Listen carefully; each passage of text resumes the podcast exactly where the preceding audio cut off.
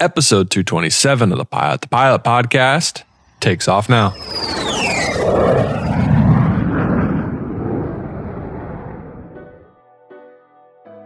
Fly with Garmin Avionics, then grab your mobile device and make the Garmin Pilot app your cockpit companion.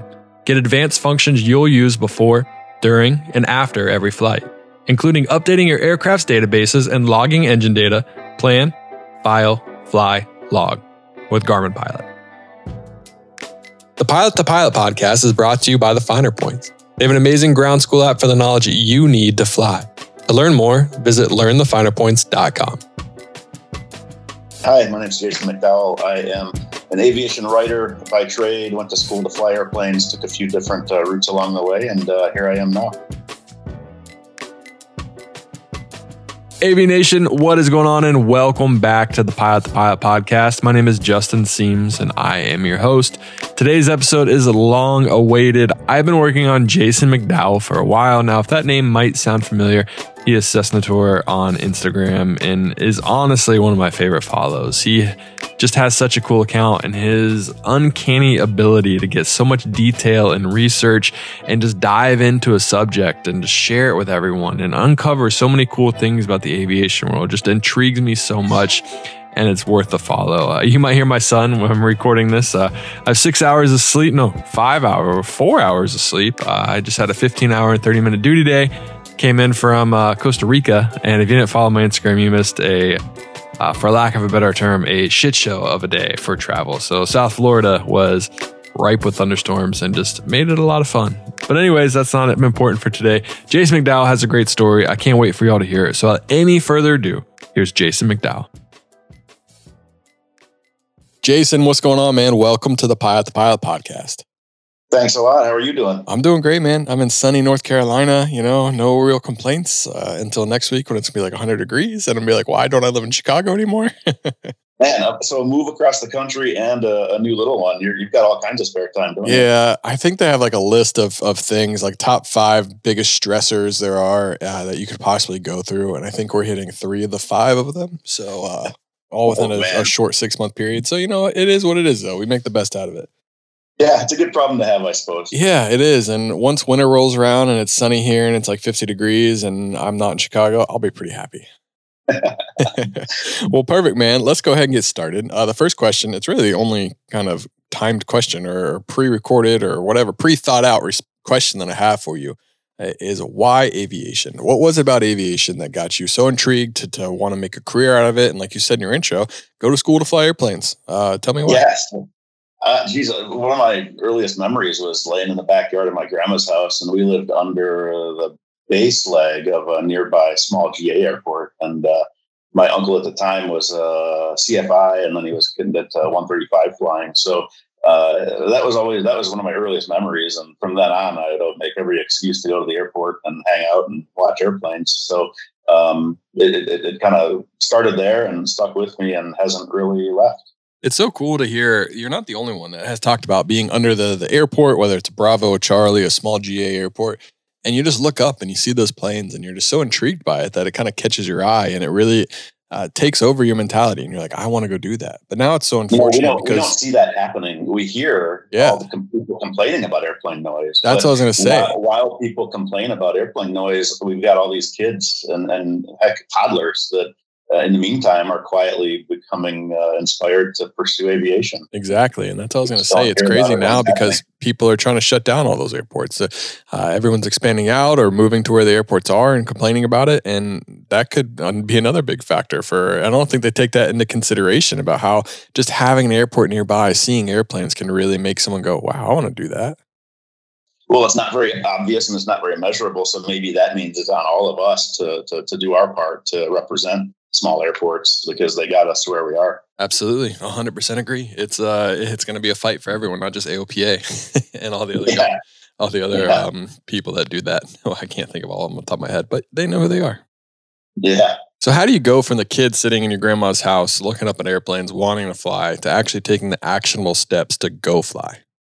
That's a good question, and uh, I mean, coming from pretty meager means uh, with a family who never we never really had any money um, it is a challenge. Um, so I, I, I got through high school, and uh, my first step was taking uh, about a year, year and a half, and focusing just on earning my private pilot certificate uh, right after high school. And so I just I worked in bicycle shops um, and uh, lived at home, and just spent as much. Well, I saved as much as I could into the uh, the flying account, and uh, that was pretty much why I worked was to save money and spend it on getting my private um, which I did.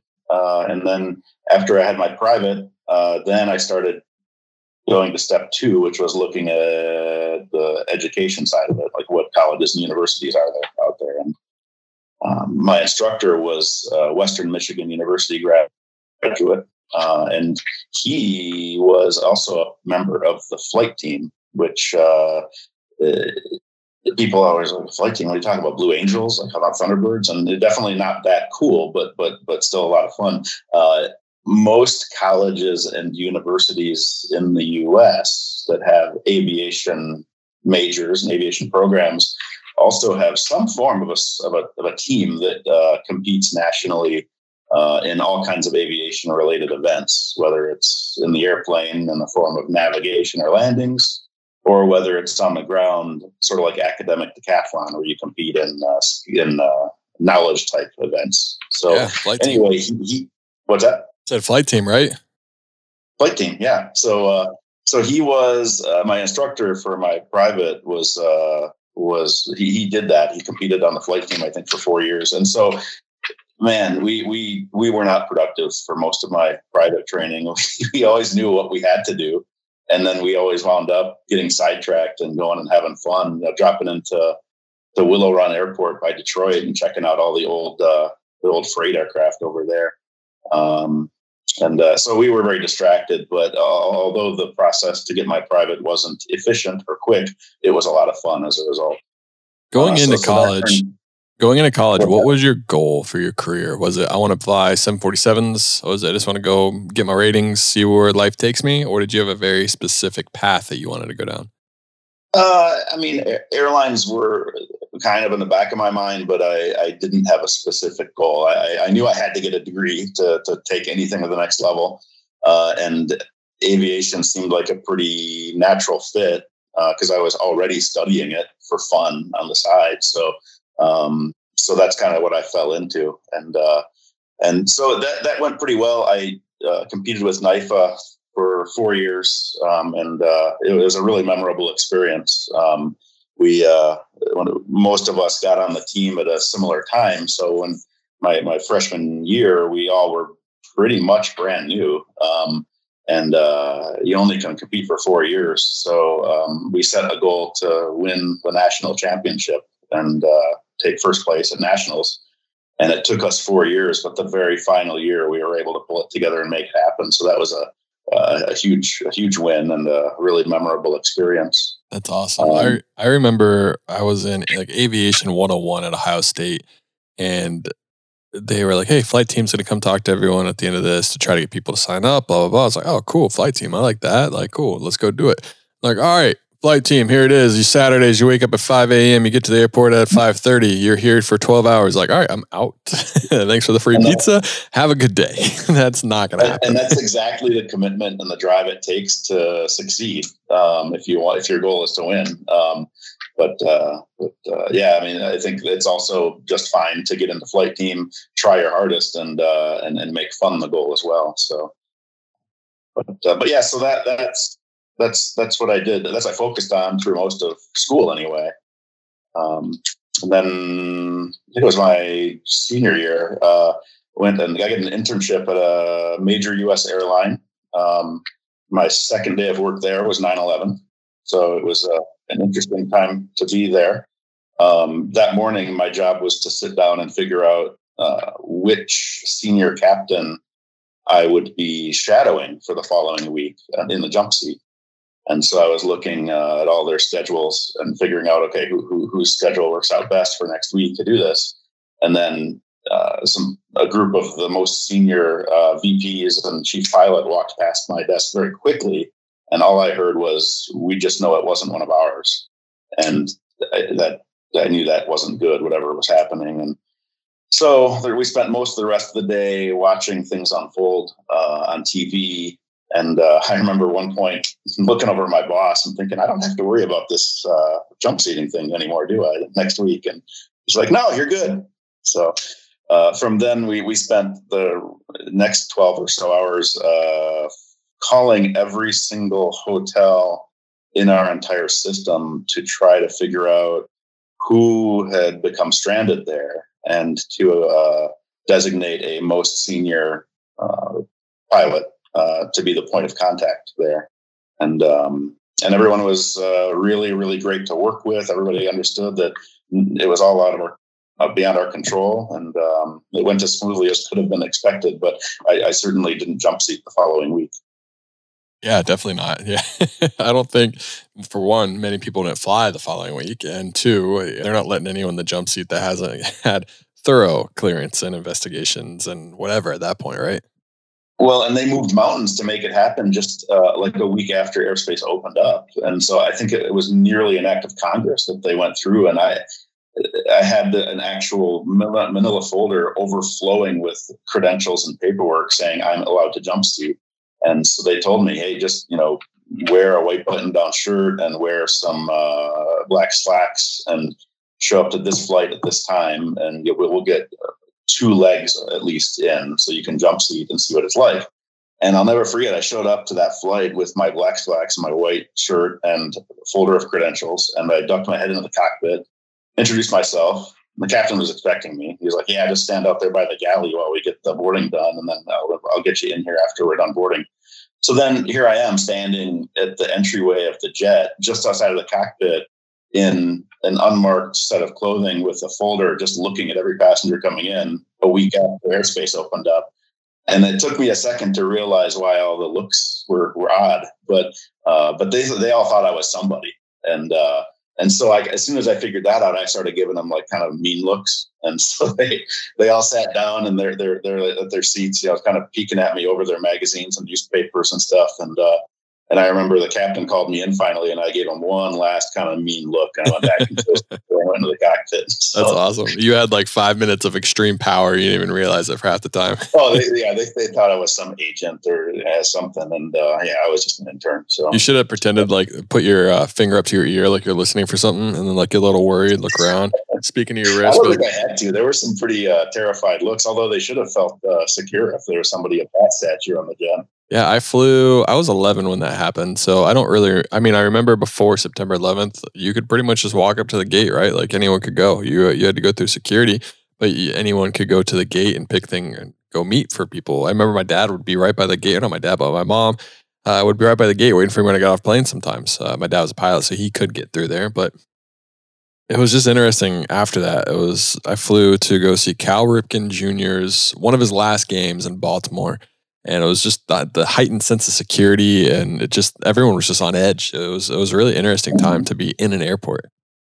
Yeah boy sure things sure did change. Yeah i remember not not i think the year before that my uncle flew in uh, he, he is an airline pilot and he flew in to kalamazoo uh, where i was going to school. And at the time he was flying uh, an embraer Brasilia turboprop and he was able to i just explained what I was doing, and they let me through security and got me to the gate. And then he came up and let me sit in the cockpit, and then I left and went back to my dorm room. So, yeah, you can't do that so easily anymore. No, not at all. And my dad used to have field trips. He would take field trips when I was in elementary school, and the whole class could come out to the airport, and they would be able to show us the airplane and, and kind of hang out around the plane. It was a lot of fun. Yeah, that would be fun. Yeah, not doing that anymore. Well, maybe you can. Just got to go through a bunch of other hoops and, and figure it out and contact a lot of people. Before it was just like, hey, call your chief pilot. It's all right. All right, cool. Take 30 kids through security and bring them to an airplane. oh, man. I know. Crazy times, man. Absolutely crazy. Oh, yeah. It was a it was a fun time to intern at the airline though because um, well, I mean, it was a fun airline too, but I, I, I, did half of my time in flight operations, and then my other half was done in uh, the pilot training center. And there was little to no supervision, so I got to kind of do uh, and, and look into projects just as I saw fit. Uh, I looked into things based on what I was interested in at the time, and so that was fun. And then one of the most valuable lessons I learned was that in the pilot training center, the the technicians responsible for maintaining the big level D full motion, you know, fifty million dollar simulators, uh, I learned that their favorite beer was Heineken, and so armed with that information, I was able to show up just randomly with a case of their favorite beer, and in exchange, they would put the sims up on motion, and uh, and we played Kill the Intern in, in the in the 737 simulators. So uh, it was a great time. I mean, you, you you see videos and you hear about you know experiments of you know can the private pilot land the airliner, and uh, and those are fun to watch. But I've never seen one that asks you know can the private pilot uh, survive in a jet that is actively trying to kill him? But uh, but that's what we did. Uh, we put it up on motion, and uh, and the sim tech would would attempt to to make me die, and I would have to try to not die. And uh, and I mean, here I was a private instrument pilot without a multi-engine rating, and not even my commercial, and um, it was a good time. All you knew is that power forward, you go fast, power back, you go slow. That's about it. He's probably probably the, the, the most memorable little battle we had was it actually took place in Chicago. We he loaded us into uh, uh Midway has fours and two twos, right?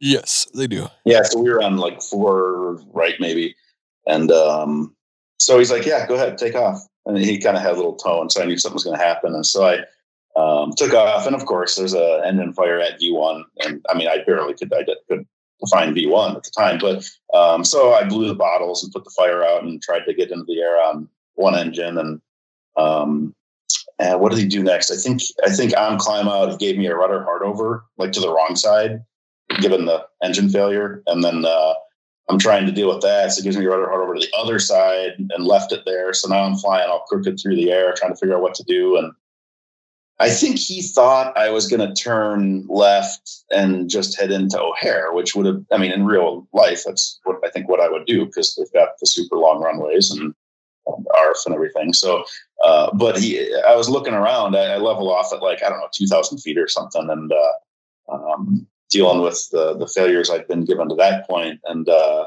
and I happened to look and stretch and look to the right and lean forward a little bit, and I saw loaded into the sim was Meigs Field, and uh, I was like, well, heck, that would be that would be interesting. So uh, so I kind of I kind of leveled off and slowed down, and eventually turned east. And he's he's failing a bunch of small stuff on me to keep me busy, and he doesn't really understand what I'm doing because he he thinks I would have gone into O'Hare. And um, so I turned south and uh, get on a long final for uh, Meigs Field, which what was it like four thousand feet or five thousand yeah, feet, maybe four thousand. Um, and uh, and then once he sees what's happening, then he's like, then he understands, like, oh, he's going to try to land at Meigs Field. I, I can't make this happen. And so I think he gave me a, a, runaway trim nose up, and then I was trying to handle that, and then he switched it so it was a runaway trim nose down. And I, all I could do was hold the trim switches full aft and hold them there to freeze it. And so now I'm flying crooked through the air, one engine with having to hold the trim up, and I can I'm barely able to muscle this thing uh, on the final um, what else does he do? He did a couple of other things too that aren't coming to mind. So I, I muscled the thing onto the runway at Meigs Field, and then as soon as I touch down, I hear the, these two little poofs, kind of faint. I was like, "What in the hell was that sound?" And I'm looking for annunciators and stuff, and nothing's coming up. Yeah, he blew two two the main tires on one side, which happened to be the side on Lake Michigan. So, um, so I'm trying to come to a stop using one rever- the one reverser that works, and and uh, and uh, I go off into the grass. And I think when I came to a stop, like I was over Lake Michigan, but the nose wheel was still on land. And so it was like a huge victory. And I remember looking back and saying something like, yeah, suck on that. Yeah. I, I, won that day. So yeah. You can't get me. right. That's funny. That sounds fun. Yeah. Uh, you're the second person I just talked to, just interviewed that had some interaction with either was a sim tech or talking about sim tech. So if you really want to get some hours, you know, just hang around, find out someone's favorite beer, and you might be able to get some flying in. You never know. I, I think that gets you far in life, no matter what what uh, segment yeah. or, or, or, job segment you're in. You know, coffee in the morning, beer in the afternoon, whichever one. Preferably beer after they're flying, not before they go fly, though. but but yeah, between coffee and beer, these are currencies that I think have more power than than many actual currencies, especially with Pilot's Coffee, right? Oh, especially for Pilot's Coffee. Good little brand right there. Appreciate that. Thank you. I'll pay you later. Uh, that's funny. Um, so keep, keeping going with uh, your story, what was the next step? So you had this internship during arguably outside of what just happened, the worst year uh, or a couple years or decade almost of aviation.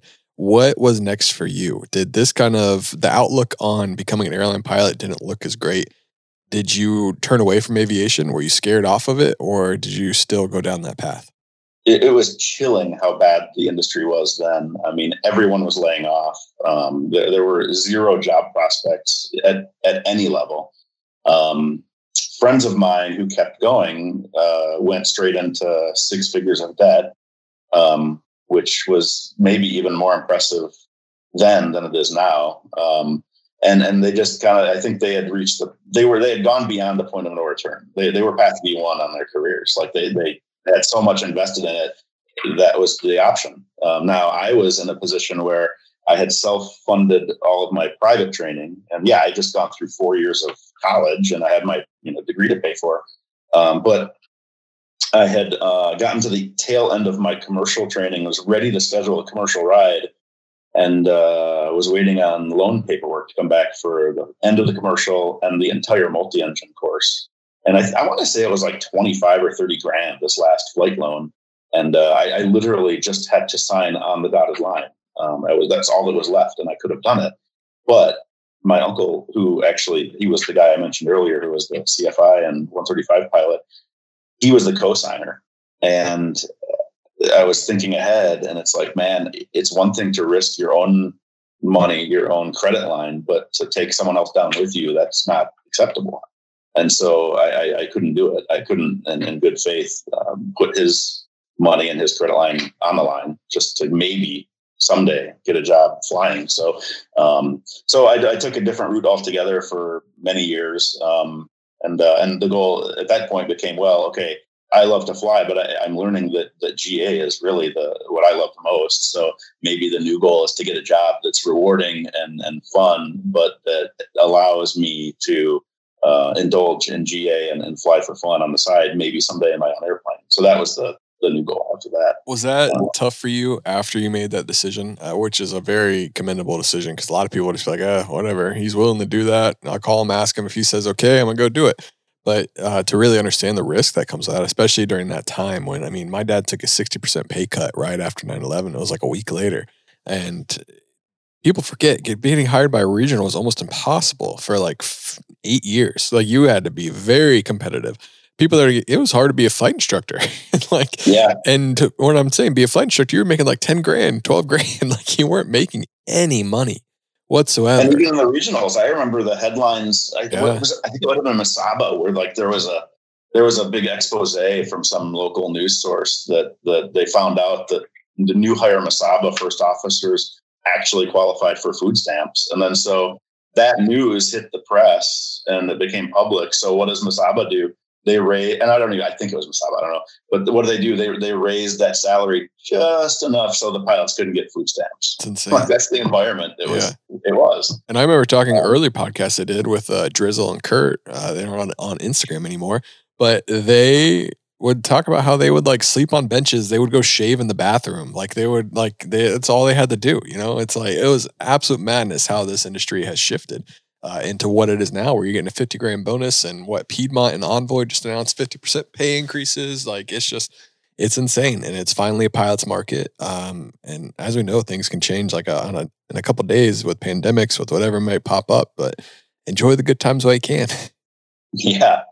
Yeah. So, you know, it was difficult for me um, personally. It was, I think one of the more difficult items was kind of going back and hanging out with all my friends who kept going because uh, I don't know, it was hard to go back and not feel like a failure, like because you know you see them, you know, finally getting these these sweet jobs flying, you know, corporate or for the airlines and.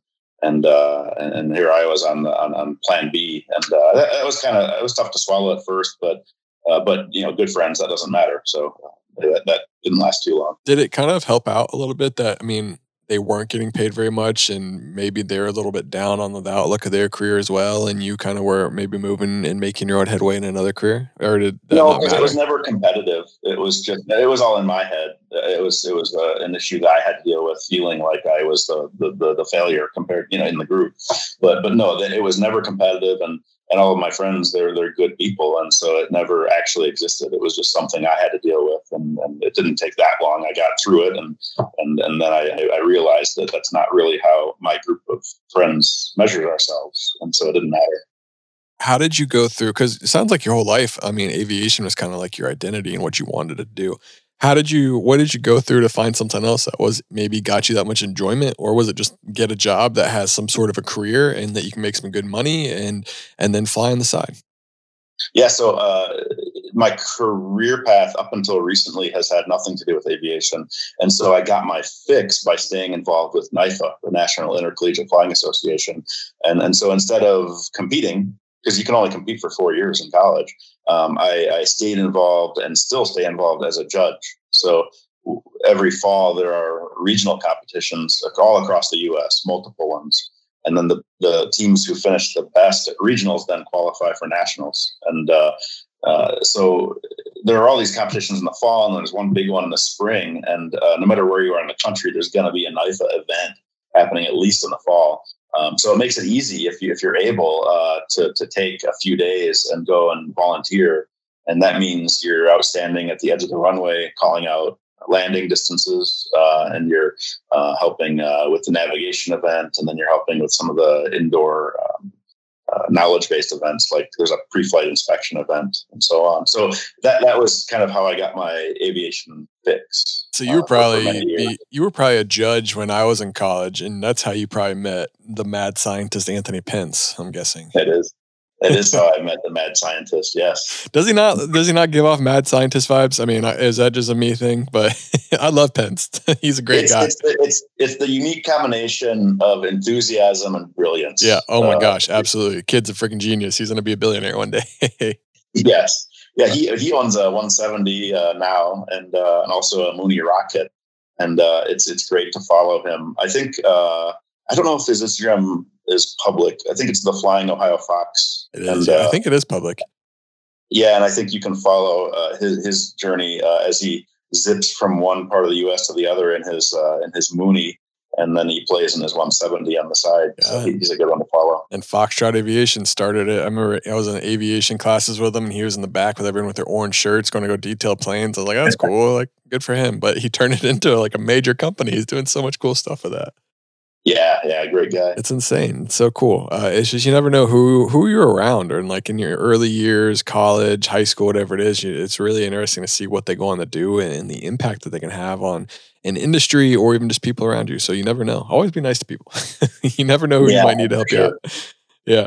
But yeah, I met up with Pence at Ohio State and uh, for industry night, and it was cool to to catch back up with him and, and talk about his crazy goals and what he wants to do. So we'll see it was funny competing uh, for Western Michigan University. Uh, we were in the same region as Ohio State, and uh, and and uh, brace yourself if you're not already sitting down. I was actually born in Ann Arbor, so oh my gosh. how do I hang up? Hang up. I know, I know.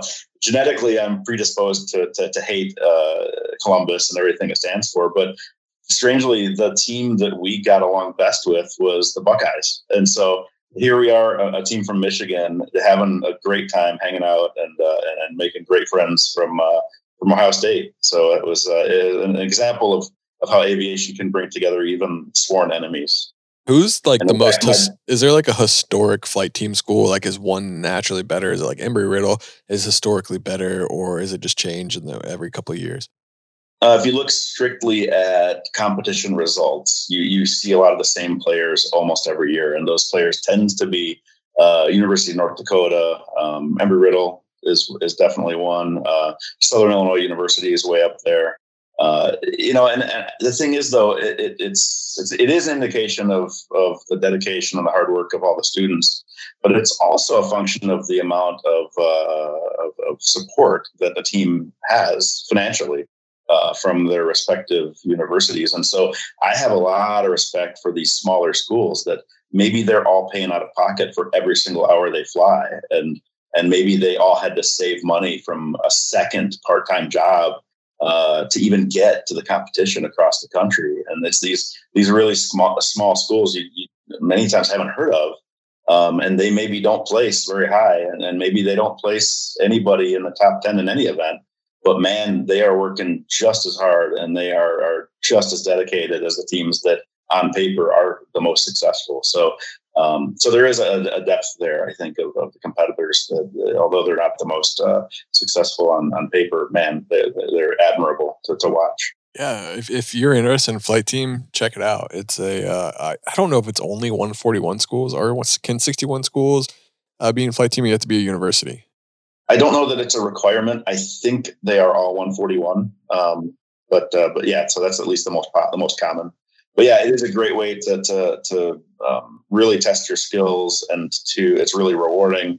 And and boy, do you build connections. I mean, uh, I remember I think it was my junior year, or maybe it was my senior. I just got a phone call from uh, a friend of mine's dad. I know I knew for years, uh, saying, "Hey, I need somebody to fly a right seat in a citation. Uh, can you help out?" And I was like, "Well, after I get my multi and my commercial, I, absolutely, but no, I can't because I'm not there yet." And so I called my good buddy, who I knew was actually qualified, and this was in that really difficult time where nobody was hiring. And I was like, "Hey, Marty, uh, you need a job flying jets." he's like, I think after he picked the phone up, he's like, yes, please give me the information now.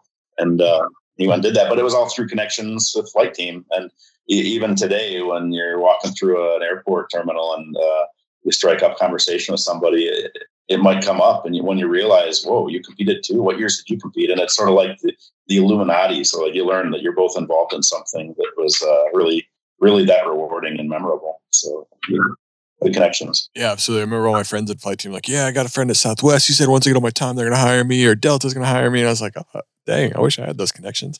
Uh, but I mean, yeah, it's just really interesting. It's a great community. Uh, it's an interesting community for sure. There's some some power and, personalities there as well from the stories that I've heard. But uh, it's a great way to to make friends, lifelong friends, because you go through the struggle together, you know, for one common goal. So you build that community and you build the friendship up and get some mentors. So what what what more could you want? I mean, my good buddy Marty, who I just mentioned, uh, Western Michigan, ended up marrying a competitor from Ohio State. So there you go. Yeah, he got smart. So that's a that's a house divided. Let me tell you. That's really funny. Let's take a break from today's episode to hear from our sponsor, RAA. Have you ever wondered when other pilots start thinking about their financial plan for life after flying and how they approach it? I know I have, and maybe I was a little late.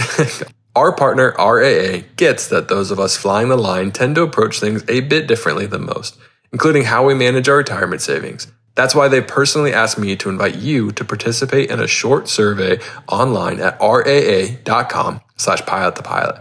By answering a few questions, you'll be sharing valuable opinions and insights that can benefit fellow pilots while getting real time results showing how your own money management preferences compare to your peers and colleagues. I personally took the survey and listen, it's a great way to get the wheels turning about your long-term financial outlook beyond your final flight while helping others do the same. So do me a favor and take a minute to toss in your two cents at raa.com slash pilot to pilot. That's pilot, T-O, pilot. And now back to the episode. I'll keep on going in your career. Did you fly much between? I guess how? Yeah, did you fly at all when you were uh, building your other career up, or was it just NIFA? Uh, I didn't fly much, and the reason was I, I took the perspective. Uh, I took the position that unless I could afford to fly once or twice a week and maintain proficiency really well, then I had no business being in the air. Um, and so, for that reason, I didn't fly much at all for a number of years. Uh, and then when I finally was making enough money to afford to be able to fly regularly, I, I, went and began a checkout process few times over the years. And then every single time I'd get the bill at the end of the flight and look at what I was paying just to rent an airplane for a couple of hours. And I thought, man, it, it just seems like I'm throwing money away here. I, I, think instead of doing this, I should be saving for an airplane of my own. And uh, that would be so much more rewarding than just just you know spending this much on a rental every week so. So then it, it, it, stage two of that was okay. Now I can afford to fly, but I'm going to just save money for as much as as long as I can until I can buy something of my own. Um, and uh, at about the same time, a little bit before that, that's when I really started uh, having fun with Instagram. Um, and uh, that was a side interest. It all started with uh, the, my my enjoyment of writing and, and of research and investigation. Um, and I, I, really wanted to get better at writing at the time too. So uh, just as someone wanting to succeed in triathlons would go and and and do something physical every single day to get better at it. Um, I, I, gave myself a challenge of, well, I wonder if I can research and write uh, an entire detailed Instagram post every single day, and I wonder how long I could do that. Maybe I could do it for a year. And um, and I did it for I think about a year and a half or so. I, every single day, I did a full post, and um, and it was hard, but I did it so that I could kind of build my research and my writing skill on the side. And um, it's one thing I think to post just to throw a, po- a, photo up and be done, and there's your post. But uh, but man, this was every post was right up to the 2,200 character limit, which is about two thirds to three quarters of a page, and it was all pretty well researched and it was edited photos and, and hard to find photos. And so that was almost like a little side part-time job in a way. Um, but, uh, but that, that sort of helped me along the, the, the way to get, uh, my first airplane because, uh, at, toward the end, I, I, I, built a pretty good num- uh, follower base and I, I threw out there, I said, Hey, there are way, way better places to donate money. But if you want to help me along my path to get an airplane, um, here's something you a way you can donate a few bucks and say thanks for you know all this this writing I've done over the past couple of years, and uh, it ended up generating. Uh, it, it wasn't ten thousand. I think it was like between five and seven thousand dollars in the end, which was a nice little boost. Um, and uh, and then that that kind of was the kickoff to to being able to buy my own airplane. I had no idea you did every single day for a year and a half. That's I mean, the amount of if anyone's seen your post, uh, they know the amount of detail that you put in everything, and it's clear that you have researched this as much as you can possibly go. Like I imagine that would take multiple hours for every single post. It was, yeah, it was, it was. Uh, I at the time I had a job that had at least two hours of downtime every day, so I kind of cheated and used a little bit of that time. But that works. Yeah, it, it was a big, a big commitment of, of time and effort to make it happen. And certainly, I'm not putting, not able to put that much time and effort into it now. But, uh, but yeah, it was a lot of work. When, how long did it take you? Everyone wants to have, even if they don't say it, everyone would love to have a lot of followers on Instagram, TikTok, Twitter, whatever it is how long of actually going every single day did it take before you started getting i don't know uh, 5 10 20 uh, up to where you are now? Was it, was it very quick or did it take a lot of time? Um, i have i i kept a chart going for some time um, purely out of curiosity. And I, I mean i want to say it was like a i mean to get to 100000 i want to say it was uh, maybe three years of very regular work. Um, three to four, I guess. And uh, uh, and then after that, I, I, think it really leveled off uh, after a hundred thousand. And uh, uh, my my sense is that the algorithm is one that really rewards paid advertising and pays paid boosts. And um, and I'm not a huge fan of the way Instagram is run, so I, I have kind of promised myself I will never pay Instagram to run an ad or to boost a post out of spite. And so I haven't. And I think I think the the algorithm now is such that it really drives and rewards paid boosts and and and advertising. Uh, and as a result, I think if you do none of it, that, that I think it, it, you, you see uh, your your reach is throttled somewhat. And and so really leveled off after about hundred thousand. But the nice thing is the the followers I do have, I, I through the comments I read, it's really clear that the people uh, I am engaging with are, are people who are engaging with the platform in in a in a different way than most. They, they get more out of the posts and they actually spend time to read the whole caption and they they they actually absorb the the content as opposed to just uh, scrolling through it. Yeah. Which is awesome because a lot of people, you know, a lot of people just have bots and they look at their engagement rate and it's like 1%, 2% less. I mean, uh, I actually I was off for been off for like 30 something plus days and I didn't post very much and I kept getting more followers and I was like why am I getting followers? I'm not posting anything.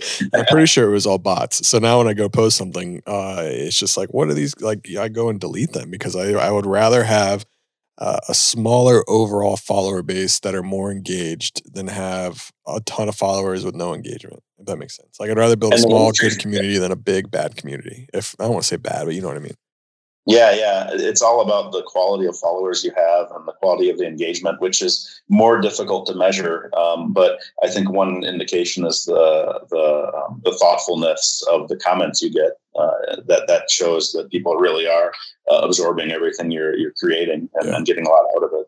Yeah, I think comments and DMs, if uh, the type of DMs you get as well, if they're like really super engaging and about your content and about the community, then they're great.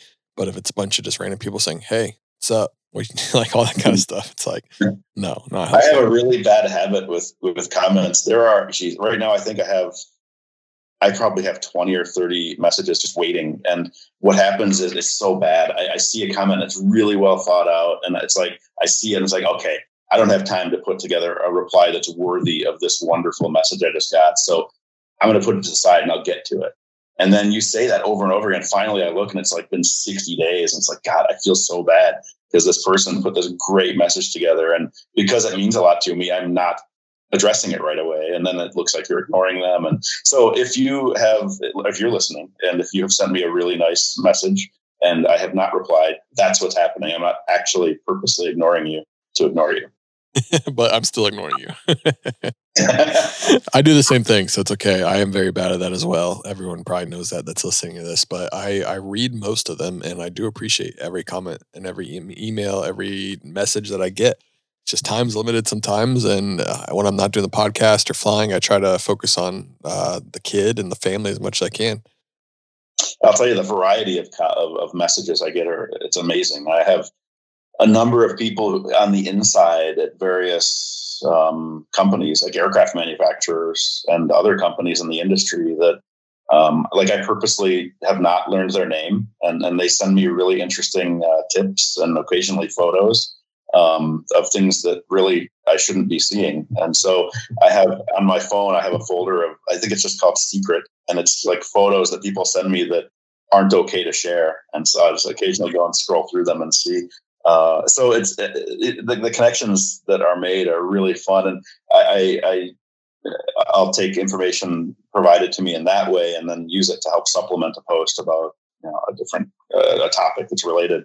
Um, but even uh, there, are wild ones. I, I was departing. I was t- I was airlining. I think out of Zurich to come back to the U.S. I just went on a, a trip over there for fun um, one year as a vacation, and uh, I think I, I just posted in passing that, hey, I'm leaving Zurich, heading back to the US. And like that was the post. And then I get a message from a guy who worked in Euro control. He's like, dude, what flight are you working? I'll make sure to get you some better routing so you get home quicker. And so I told him, and unfortunately, I think he was working. He ended up having to work in a different sector, so it didn't work out. But I thought that was a really cool message. That's really funny. I love that. That's so cool.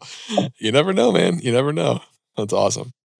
Uh, how has you mentioned that you did this to pretty much just improve your writing? Have you noticed you write your the way you you compose these comments, the way you compose the captions? Has this changed, or have you come up with a system where every post is kind of crafted off, uh, a, you know, who, what, when, where, why, all that kind of thing, and every post is kind of the same. You just uh, change the information up a little bit, or has it completely changed from when you started?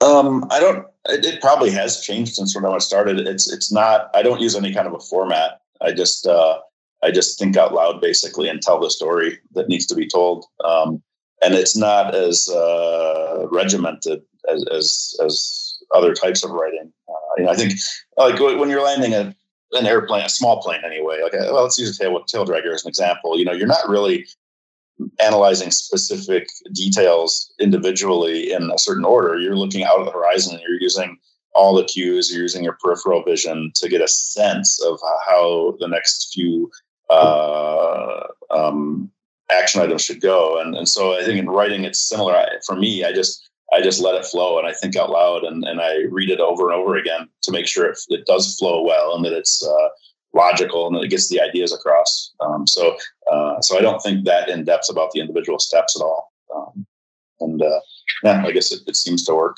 So, so re- more recently, just in the past, well, I guess it would have been maybe coming up on two or three months ago, um, I made a huge career change and I quit doing what I was doing for almost 10 years.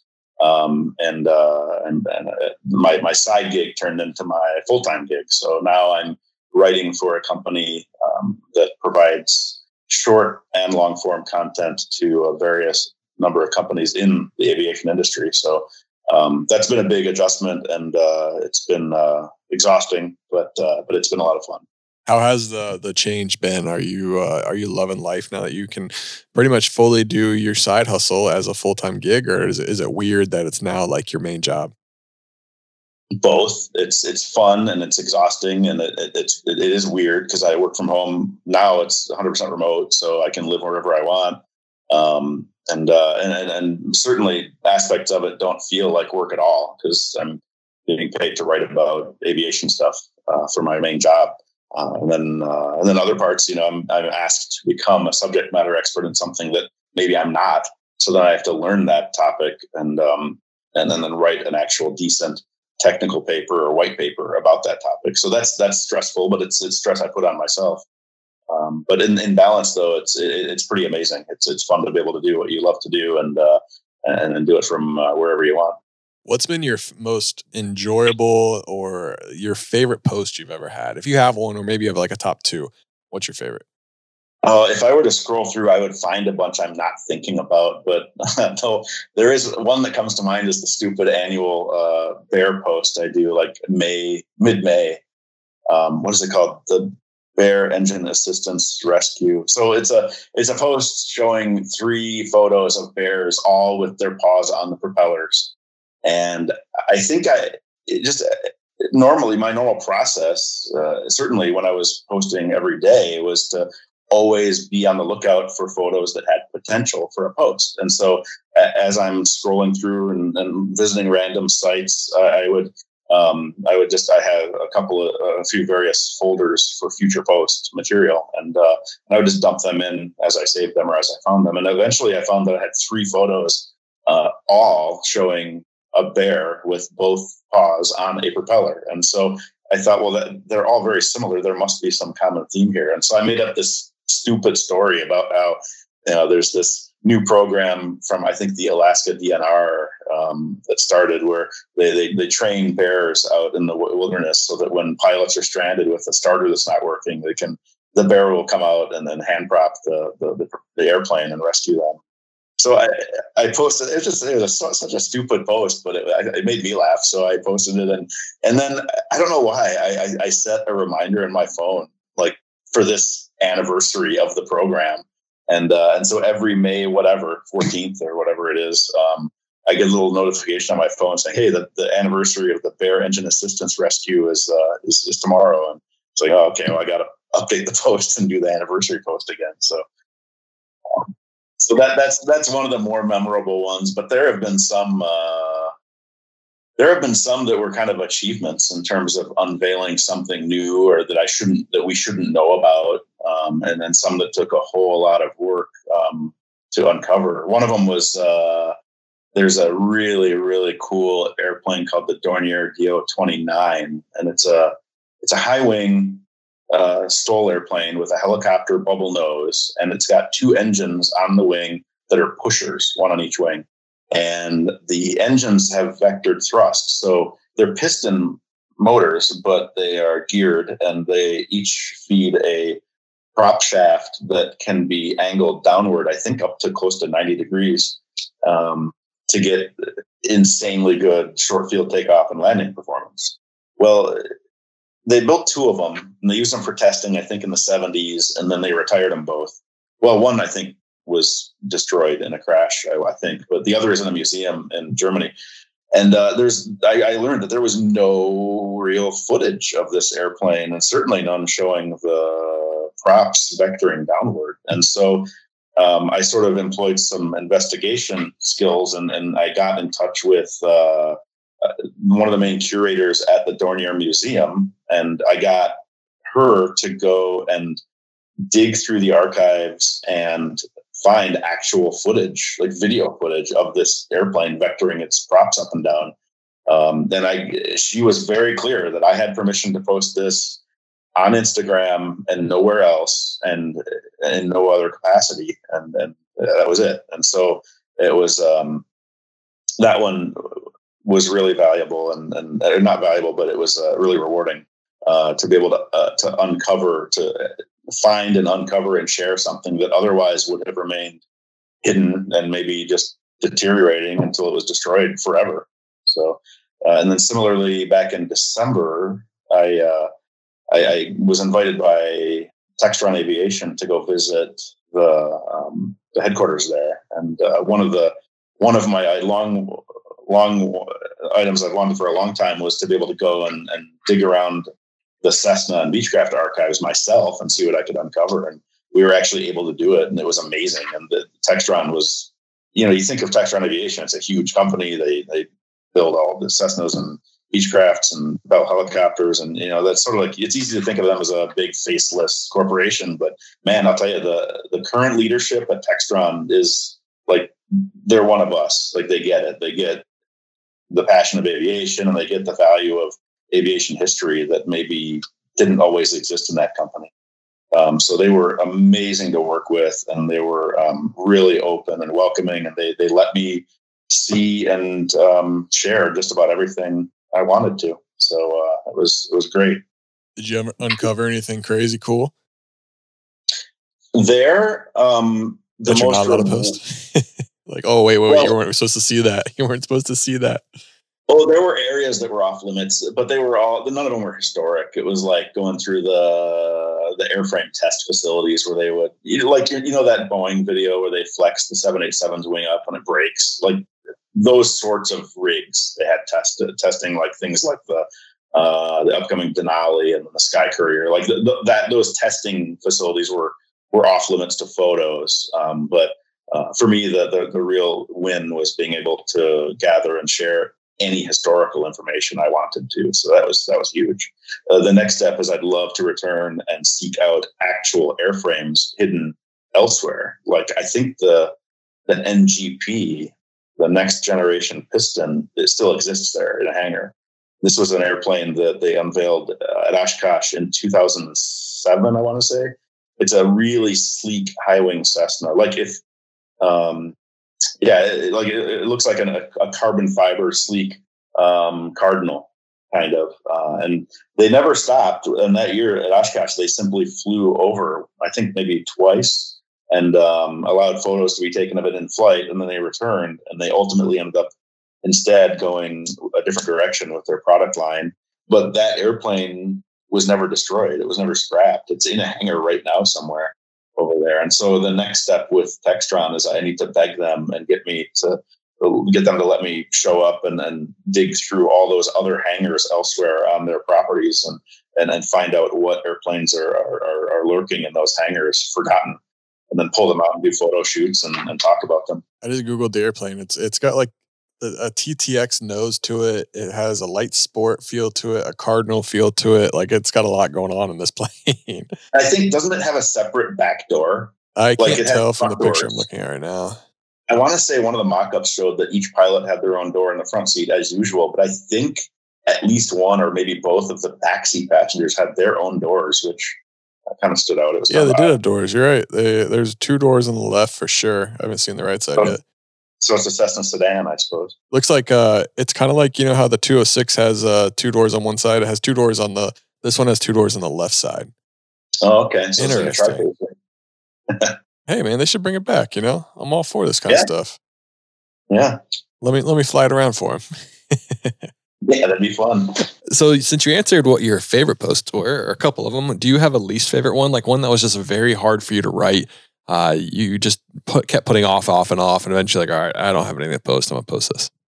No, I mean, if I don't like it, I don't post it, and if I don't like it after I post it, I delete it. Um, but what the, the, the closest answer I can give you is okay, and I can't think of a specific example, but there are plenty of posts where I put a ton of, of investigation and a ton of uh, effort um, researching and writing it, and then it just was kind of a flop performance wise. Like it didn't get very many likes, and uh, so that was always a give and take. I mean, over the past years, it's like, well, I can I can throw something up that's a beautiful photo or you know some sweet shot of a jet, a fighter jet, you know, making clouds over its wings or something, and, and that'll get tons of hits because it's pretty and it's cool to look at.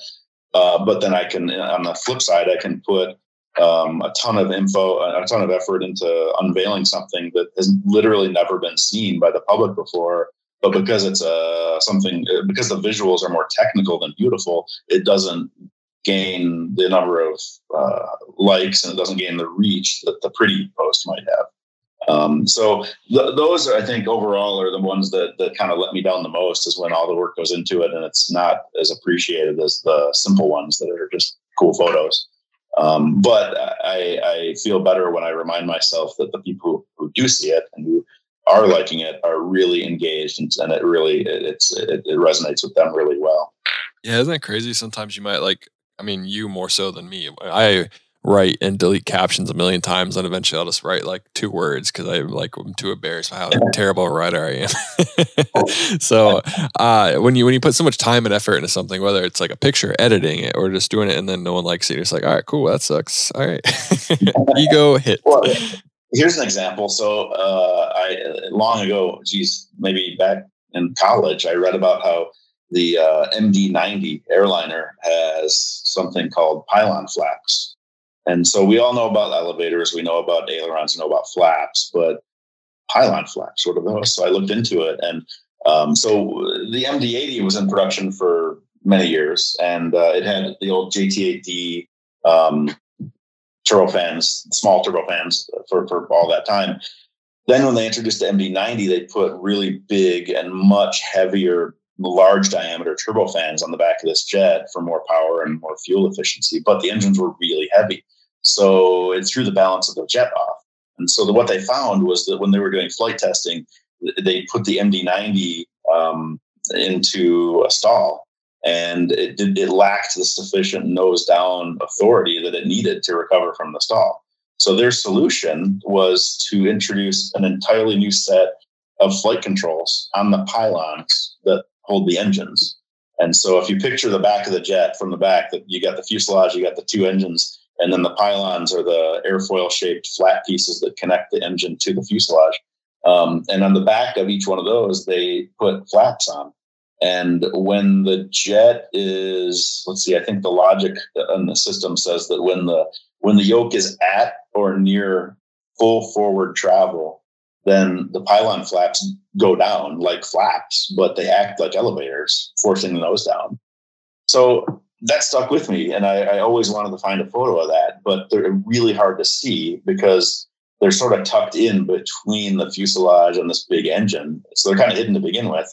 And then, how often are you standing directly behind a jet, you know, that's running? Not too often. So, uh, so as as far as I could tell, prior to maybe five years ago or so, um, there were literally no, like there were zero photos of deployed pylon flaps anywhere on the web at all. And then, boy, did I did I wrangle Google to try to find some shots of it. Um, so finally, I had the opportunity uh, through a job connection. I uh, was able to be out on the ramp uh, at a, a, a, an airline, an airport with airline service, and I uh, at the time I saw there was a MD90 parked at the ramp, and so I I saw the one of the pilots was out doing the walk around, and so I went up to him and I was like, "Hey, I know this sounds ridiculous, but said, is there any way you can like one of you guys can power up the jet and then put power on the flight controls and show me the the pylon flaps and how they deploy? And he's like, "Oh hell yeah, let's do it!" And so he he like went up and he told the first officer, he's like, "Hey man, you know, do just that. You know, put it on power and then uh, cycle the pylon flaps like you know four or five times for us." And then so we went and stood behind the jet, and you know only the APU was running, the engines weren't. And so um, I was able to actually get up close video of the pylon flaps deploying, and uh, and so it, it's like the most obscure technical dumb thing, you know, in the scheme of things but in, in terms of uh, trying to capture and record aviation history, that was a big win for me because it didn't exist anywhere. And now I think there are no MD90s flying anywhere. I think. I think every one of them has been retired. So it's something that will never be seen again. And I was really, I felt really, it was very rewarding to actually capture something of that technical in nature so that other people could see it as well. Yeah, it's really cool. It's really interesting the, the things that you've been able to do. And what I'm what I imagine when you started this, you had no idea how this would eventually become a job. This would eventually uh, become more than just a, a, challenge to make yourself a better writer. It turned into a career, and you've been able to unearth some really cool stuff, like you've just been talking about, and possibly have the only photo on Google of this. So it's pretty cool. Yeah, yeah. And then I've, I've still got a list of things I'm I'm pursuing uh, and trying to document for the same reasons because almost nothing. There are certain things uh, there's been virtually no coverage or photos of throughout history, but um, yeah, there's a there's an airplane I want to photograph that currently is hangared maybe an hour away from me right now in Wisconsin, and um, I I just I showed up to the guy's door at his house based on the address under the airplane's registration, just out of the blue. I was like, I got to go find this guy because I need to see and photograph this airplane. And uh, so I, I, I, head out into the rural areas of our county and, and find his address. And, and at the, the entrance to his driveway, it's a long driveway and in, in a very remote part of the county. And uh, there were probably at least three no trespassing signs, like do not enter private property. And, and I was like, well, we'll see. So I just uh, I, I, drove up and and it was kind of a weird entry to the or weird uh, approach to the house because the driveway kind of took you around to the back of the house. So now I'm now I'm on his private property and I'm way up in the, this long driveway away from anywhere I should be driving. And I'm parking my car and driving and walking up to his house to the back door, which is just nothing about it is appropriate. Um, and so I uh, knock on the door and I immediately open up with, "Hey, you know, I'm a I'm a private pilot. You know, just on, on the other side of town here, and uh, and I'm, researching this airplane that that is registered to you. Can I ask you some questions about it?" And um, he, he, was like, it was definitely the initial reaction was like, "Okay, I, maybe I should call the police because this guy is insane." Um, but he turned out to be a nice guy, a little bit reclusive. He, he's private for a reason. He doesn't really have any desire to to share any of his information, but he was still very cordial, and he uh, he, he told me the story of the airplane, and uh, and that and I, he never called me back because he's kind of a reclusive guy. So uh, anyway, that's that's on my longer term list of things to accomplish is to just happen to be taxiing by his hangar up at this airport where I know it's hangared and, and hopefully it hangar's open and I can uh, smoothly kind of be walking by and see if I can get some photos of it. It's funny. You're gonna be there like every day. so when you said you could work wherever you want, you could work at the airport every single day. I'm just saying. If I had if I had uh, acceptable Wi-Fi performance there, I could. Yes. Hey man, it's a business write-off, right? Get some Verizon 5G. well, I, well, yeah, I suppose I could go with the 5G. Yeah. That's funny. See, we're, we're coming up with uh for with some uh, good problems to your to your or we're coming up with solutions to your problems. Yeah, well, right now I've got my uh, eye on a uh, rather rundown house at an air park in Michigan. So, oh, cool! Uh, Limited time. I, I, can't count my chickens before they're hatched, but uh, man, if, if that were to work out, I'd be able to have my airplane in my own hangar at my house on a beautiful grass strip. So, can't beat that. keeping my fingers crossed for that talking about i know we've been running about an hour we'll, we'll wrap this up soon but uh, talk a little bit about uh, your airplane. Uh, i know it's been kind of a whole process and you've been documenting it all with flying magazine but give us like a, a little gist of uh, what's been going on why you chose the plane you chose and uh, that whole process. Yeah so i knew i wanted the tail dragger um, because i didn't want to ever get bored. And i remember when i was flying regularly in things like 152s and 172s they're fun airplanes but toward the end i was feeling a little bit I hate to use the term bored, but not as challenged as I wanted to be. I would say that, and uh, and so I knew I wanted the tail wheel because I think uh, just as a motorcycle is more challenging and more rewarding to drive than a car, I, I think a tail wheel is, is, similar. And so I knew I wanted the tail wheel, and I knew I loved uh, how Cessnas fly, and so that really narrows it down. Um, and uh, for a long time, I thought I'd be uh, uh, wind up with a 120 or a 140, little two seat tail dragger Cessna. Um, and then uh, the more I looked into it, and the more I, I, I did fly a 140 a little bit, um, I, I, decided, man, it's probably worth saving for another year or so and getting a 170, the, the, the four seat version. Um, and then uh, and then through through an Instagram connection, I learned of one that uh, was uh, not on the market in Seattle. That that somebody this this guy decided, okay, he's owned it for 41 years. He's not going to be flying anymore, and it's time to sell it. And so um, Chelsea, the, this Instagram uh, follower, who's since become a, a bit of a friend, um, though I haven't met her in person, she she she told me about this this airplane, and um, I wound up flying out there and, and seeing it, and ended up uh, buying it months later. Um, my uh, I couldn't get time off work, so my uh, buddy Marty and other buddy Jared uh, flew it from Seattle to Wisconsin for me.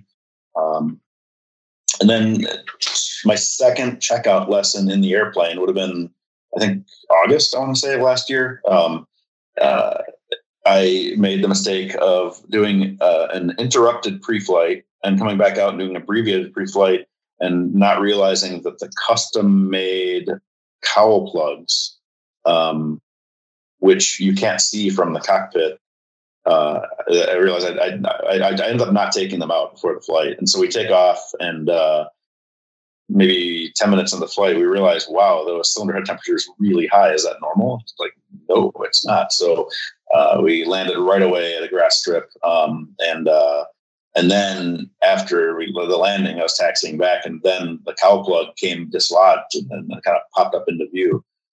So I was like, crap. So I just ruined my engine. And so uh, let the engine cool down, did a run up, everything was fine, flew back, it was fine. Even the next day, uh, it flew beautifully. It did a full second lesson. But then I thought, you know, just to be safe, I'm going to have it borescoped and check it out. And uh, and then after borescoping it, we did find uh, three of the cylinders had little cracks right near the the valve seats. And um, yeah, I could have replaced just the three cylinders, but I thought let's just be safe, and I'll replace all six cylinders. Basically, do a top overhaul on the engine. Uh, so between finding the parts and getting maintenance scheduled and getting that all done, that was months of a process. And then after it was done, well, here I am with a new airplane that now has a freshly overhauled engine. Uh, well, now it needs to fly about 25 hours um, without doing takeoffs and landings or with minimizing takeoffs and landings because break-in process, you just want to be flying in cruise flight all the time, high power settings. Uh, pattern work is not cool. So now, okay, I need to be checked out in the airplane, but I can't do pattern work. Well, that's inconvenient. So I had to depend on some good friends locally. Uh, Jim, who's uh, JS170B, um, he's a 170 owner nearby here, and then uh, Luke Lashendro um, is another. And they were kind enough to come and, and fly as PIC um, and to just fly around and, and build those 25 hours or so of uh, of cylinder break-in hours until the engine was appropriately broken in, where I could then finally continue my checkout. And so that was months in the process too. Um, and uh, just earlier this week was my very first solo flight in my own airplane, where I finished my checkout and, and flew it. So that was a big, uh, a big uh, milestone for me. I had that plane for so long. I know it's just been this whole ongoing process. So, uh, so I, uh, I'm taking it in for annual at the end of the week, and uh, it's the first annual, so I'm bracing myself. And then, uh, yeah, I fully expect to be up at Oshkosh camping under the wing in about a month. I love it. You know, it just goes to show though that like uh, airplane ownership isn't just going to fly, get that burger, and having fun. There's a lot that comes to it, and you have to make sure you're ready for for spending what is now. I mean, I'm sure you spent way more than that plane was worth three years ago when you started Instagram, but uh, spending a good amount of money for the chance that you never know when some the cylinders could crack, engine could go out, and then you got to put more money into it. Like it's not just I'm going to go buy a hundred and fifty thousand dollar 182 and then go fly it for five years. Like it's like oh I got to maintain this bad boy, you know. It's like well, if you're the sole owner, you can't you can't you can't just be a part time. Uh, uh, maintenance person. It's you have to you have to want to learn every aspect of every system on the airplane, and at a at a moment's notice, at any given time, someone could you should be able to answer the question of like, okay, how many how are your mags right now, or what's the how many more hours do you have on your engine overhaul? I mean, these are you have to be engaged, and you have to it has to be a main interest uh, to be an airplane owner. Absolutely, and it's something that you. I feel like it's hard, especially just like making sure you're saving money for all that kind of stuff. You know, like you sometimes when you think uh, you have an airplane, just go fly whenever you want, but it's like no, pay yourself for that airplane so you always have money in case something goes down with that or something goes wrong. Always make sure you're setting aside eighty dollars an hour, forty dollars an hour. Make sure you're doing everything that you can to make sure you have the maintenance costs covered, uh, especially when annuals come up. Yeah, and, and then you always have to be studying and paying attention to it. Like it's like a part time job in that respect. Yeah, absolutely. Which I'm sure you love that actually. You're going to be probably the expert on 170s. That's awesome. So, do you anything that you've done in your career? So, how your your path has moved on? Uh, do you regret any decisions you made? Do you wish you just would have kept going flying and, and put your uncle on the, up for thirty grand, or are you happy with how everything's played out and where you are in life? Oh, I think every day about you know where I would be if I had continued on the professional flying path, and uh, and you know there are some days when I, I kind of wish I had I had kept going to see kind of where it would lead, but uh, but you know if the circumstances were the same and I was faced with the same uh, concerns, I, I, don't know that I would make a different decision now uh, than I did then. Yeah, I mean, and it's really funny how you're going to face a bunch of adversity in your career, whether you go flying, uh, whether you're in sports, or no matter what you're doing, uh, you're going to face adversity. And it's how you handle that and how you bounce back and just keep making the best decision you possibly can for you and your life. And things work out. You know, maybe you won't be flying the 787, but you're going to be having more fun writing about aviation, researching it, and owning your own 170. So, uh, it all works out in the end. It just might be a little bit different than what you originally planned when you first started, which is okay. Yeah, and the, the career goals I think are, are often common among people. Like a lot, a lot, of people have exactly the same career goals, but it's not a level playing field. Everyone has their own circumstances, and so it's about how you manage the balance between those two things that that's what really matters. Absolutely, and you just got to be okay that well, one person's success doesn't mean that your life is is terrible. If your friend's Anthony Pence and he's a billionaire, doesn't mean that your life is inadequate. You know. that's true. Yeah. And now it is time for the rapid fire section. Today's rapid fire section is sponsored by SiriusXM Aviation. With high resolution coast to coast composite radar and cloud to cloud, cloud to ground lightning updated every 2.5 minutes, along with always available weather products like METARs, EchoTops, and StormTrax, SiriusXM lets you fly confidently knowing that your weather information is available at 500 feet or at your destination 500 miles ahead. Check out aopa.org forward slash SiriusXM to get a two month free trial to try these products out for yourself.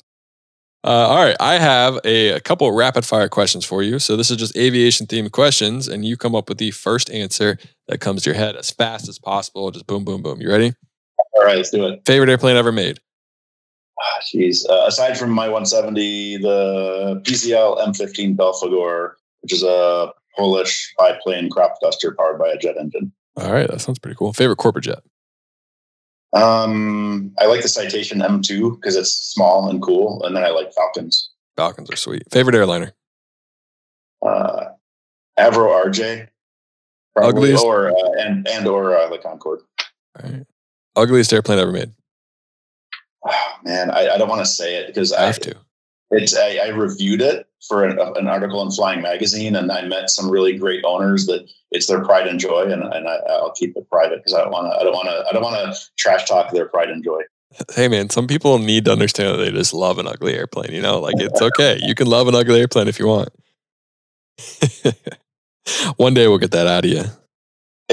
Maybe we'll yeah. see. What's something you wish you knew before you started this aviation journey? Um, the importance of removing your cowl plugs before a flight. yes, a very expensive mistake. Uh, something, no, I just asked that. Who in the industry would you like to meet most? Um, I think I'd just like to spend more time with the people I do know. That's a good answer. I like that answer. No one has ever said that. That's awesome. I love that. What's your favorite overall thing about aviation? Uh, I think it's I love how it takes a lot of work to accomplish the ability to enjoy it, and then it takes a lot of a different kind of work to to to be able to fly to a cool remote destination, and um, it, it's really rewarding because of the work it takes to get there. And then when you get there, uh, whether it's a remote destination or wherever, and you encounter someone else who's able to do the same thing um, there's a there's a really strong connection there that that that, that brings us together and, and uh, makes it a lot of fun. What's the hardest flight you've ever flown? Um, and aside from that simulator flight where I landed the crippled 737 at Meigs, um, eh, my instrument check ride is pretty challenging yeah, instrument check ride sucks. I'm not gonna lie, especially going for your private. I just I wasn't prepared. I thought I was, but it's like you just don't know what you don't know until someone asks yeah. you. And you're like, oh shoot, I don't know. yeah, but hey, uh, it's all right. I failed that check ride, and here I am flying professionally, so it's all good. Uh, what's your favorite flight you've ever flown? Um, it would be the year that a friend and I were at Oshkosh. We, we flew uh, a 172 um, to Oshkosh from a flying club that we belonged to. He was a CFI, and um, we were at Oshkosh. We spent the week there, and then randomly run into a third buddy who was who at the time was an airline pilot, um, and he needed to get to Chicago, um, like for his flight the next day to go to work, and uh, and he asked if we could drop him off. I'm like, absolutely. So we um, we we the three of us depart Oshkosh, which that in and of itself is memorable. And then uh, this was just before Meigs Field was closed, and so we uh, I got to land at Meigs Field, which was amazing because you're on final below the level of skyscrapers around you. Um, and then we shut down on the ramp, and I remember walking across the ramp, and it was eerie. I like looked around, and it felt like I was inside of Microsoft Flight Simulator and then um, almost got stranded there because we didn't realize the time the airport closes at a certain time. So we had to like run back out like it was some World War II, um, you know, scramble, and then um, flew a night flight then from uh, Field back to Ann Arbor, and uh, so it was memorable because of Oshkosh, and it was memorable because of Meigs. and then um, that friend I was flying with unexpectedly passed away just a couple of years after that. So uh, memorable for flying with him as well. Yeah, and there goes your whole point where you said uh, spend time with the people you know right now, right? Yeah. Yeah. Absolutely. Absolutely. Yeah, it's definitely a pretty cool flight, I would say, and especially now with everything that has happened. Yeah. What's your favorite airport you've ever landed at? Uh, I'd probably stick with Meigs Field. It was amazing. Least favorite airport? Oh man, I don't know if this officially is least favorite, but uh, I recently flew with a buddy who owns a plane in Michigan, and he's got a hangar at this airport that it's not a bad airport, but it's in like a like terrain wise, it's in a small bowl in the terrain. So every runway you take off of, there's there's like rising terrain in every direction, and it's the most uncomfortable feeling to me when we when we depart out of there. It's like I feel like it should be the opposite. So that one, I don't like, know it's not uh, fair, but it bothers me. And it's funny that you say that in Michigan. People don't really think of terrain over in Michigan, you know. yeah, I use the term loosely, but yeah, there's there's the, the, the two hills. The you guys got Boyne Mountain, right? I've been there before. Flown to their private little airport or public airport that's right on right by the mountain. Yeah, I've gone skiing in Michigan on former landfills. It's yeah, right. You know, they're fun. They're cool.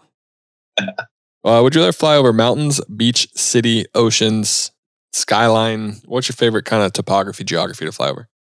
Mountains, beach, city. Um, I would say the number one choice would be flying over beaches around the Great Lakes. All right. Because uh, it's just they're so beautiful. Salt free, shark free, free. That's big. Shark free is big. Yes. IFR or VFR? Would you rather go fly? Uh, VFR. Favorite airport food. So let's say you're flying to a new airport for the first time and you are heading out to go get some food. What are you going for? Well, if I'm heading to an airport and there's going to be food involved. Hopefully, it's going to be out in the middle of nowhere, and hopefully, it's food I'm preparing. And so that means it's probably going to be one of those freeze dried meals. And I had one a while back. I think it was made by Peak, and uh, it's one of these meals you, you, tear open and you pour boiling water in, you let it sit, and then it's you eat it. And man, it was like this coconut curry chicken stuff. It was amazing. And uh, and then the Mountain House makes a really good breakfast skillet too. So those yeah. would be my favorite meals. I love it. That's cool. Uh, what's your favorite aviation accessory? So like when you go fly, uh, it could be sunglasses, a Garmin watch, a headset. Like what's your like go to you have to have on you at all times? The first thing that comes to mind is some, something I noticed when I'm in an airplane that doesn't have it, and uh, it's Rosen visors, the the sun visors that the, they're translucent, so you can and they're big, so you can drop them down in front of your field of vision, block the sun, and still see through it and see stuff around you. And it's like when you use them, it's like okay, they're you know cool, they're, they're nice, but then when you get into an airplane that doesn't have them at all, it's like the worst experience ever. And when the sun is low, it's just like you just you, you missed your the other airplane so bad. Yeah, I hate the latitude visors that they have in there. They're not great, so uh, we need uh, an upgrade ASAP. so, Textron, if you're listening, please. I have a connection at, uh, at Textron. I'll mention yeah, it to him. It's awful. It's like I'm just staring into the sun. They don't do anything. All right, next one: Airbus or Boeing? Um, if if if I'm reminded of a, something a friend of mine said. He he flew both for the airlines, and um, he he talked at length about how rewarding or how, how easy it is to fly the Airbus in day to day airline operations, and how it's uh, it takes virtually no physical effort, and it's very ergonomic and very comfortable. And um, and and he praised the Airbus left and right, and he closed this uh, this little message by saying, "Sorry, good people of Boeing, if I ever have the urge to bomb Bremen or Wilhelmshaven, Boeing will be my first stop shopping. But for taking people to to random towns in the U.S., I like the Airbus. I like it. I like it. I think that's a good answer. Long trips or short trips, you are in Scruffy, your 170, and you fly as many short trips, takeoff and landings as you possibly can, or at the longest possible flight in that airplane. Um, short trips, but far away from home. All right. So you got to fly long ways to get to those short trips. No, no, I don't like. I don't want the. I just want the the the, the short flights, far like in Alaska or oh, um, got it, got it, got it. northern, northern Oregon coast. so someone else flies Scruffy the the twelve hours to get there. Then I mean, you enjoy. fly there. It just won't be my favorite part. My favorite part will be the short flights far away from home. Piper or Cessna, if you had to choose one based on just like history of a company, type of airplanes, which one you choosing? I I choose Cessna based on everything. I like it. CRJ or ERJ, if you had to choose to go fly on as a Oh, passenger. I have a personal vendetta against the CRJ 200 from the, the neck injuries they've given me just trying to look out the window in the passenger cabin. So absolutely ERJ all the way. That's so funny. What's your favorite airline you ever flown on, or one that you always try to fly on? I always try to fly on Delta. I, I, I I'm always well, with very few exceptions. I, I am uh, come away impressed by Delta. I like it. Jason, thanks so much for coming on the podcast, man. It's been a long time coming. We've talked about this uh, literally for years. Um, I moved Yeah. away and we made it work. so there we go. Anyway, I appreciate well, it, though, thanks for man. having me. It was a great uh, chance to talk to you, and Yeah. uh, I wish you the best. Thanks. I appreciate it. I hope you have a good day. Uh, and uh, yeah, it's been fun. We'll see you at Oshkosh. We'll see you. Aviation, that's a wrap of the Pilot to Pilot episode number 227. I hope you enjoyed this episode. If you did, please leave us a review. Check us out on Instagram at Pilot to Pilot, where if you hear our, our kid in the background, he is the one that's making the noise, and you'll see tons of photos of Emmett. But uh, check out Pilot's Coffee, and I hope everyone's having a great day. And as always, happy flying.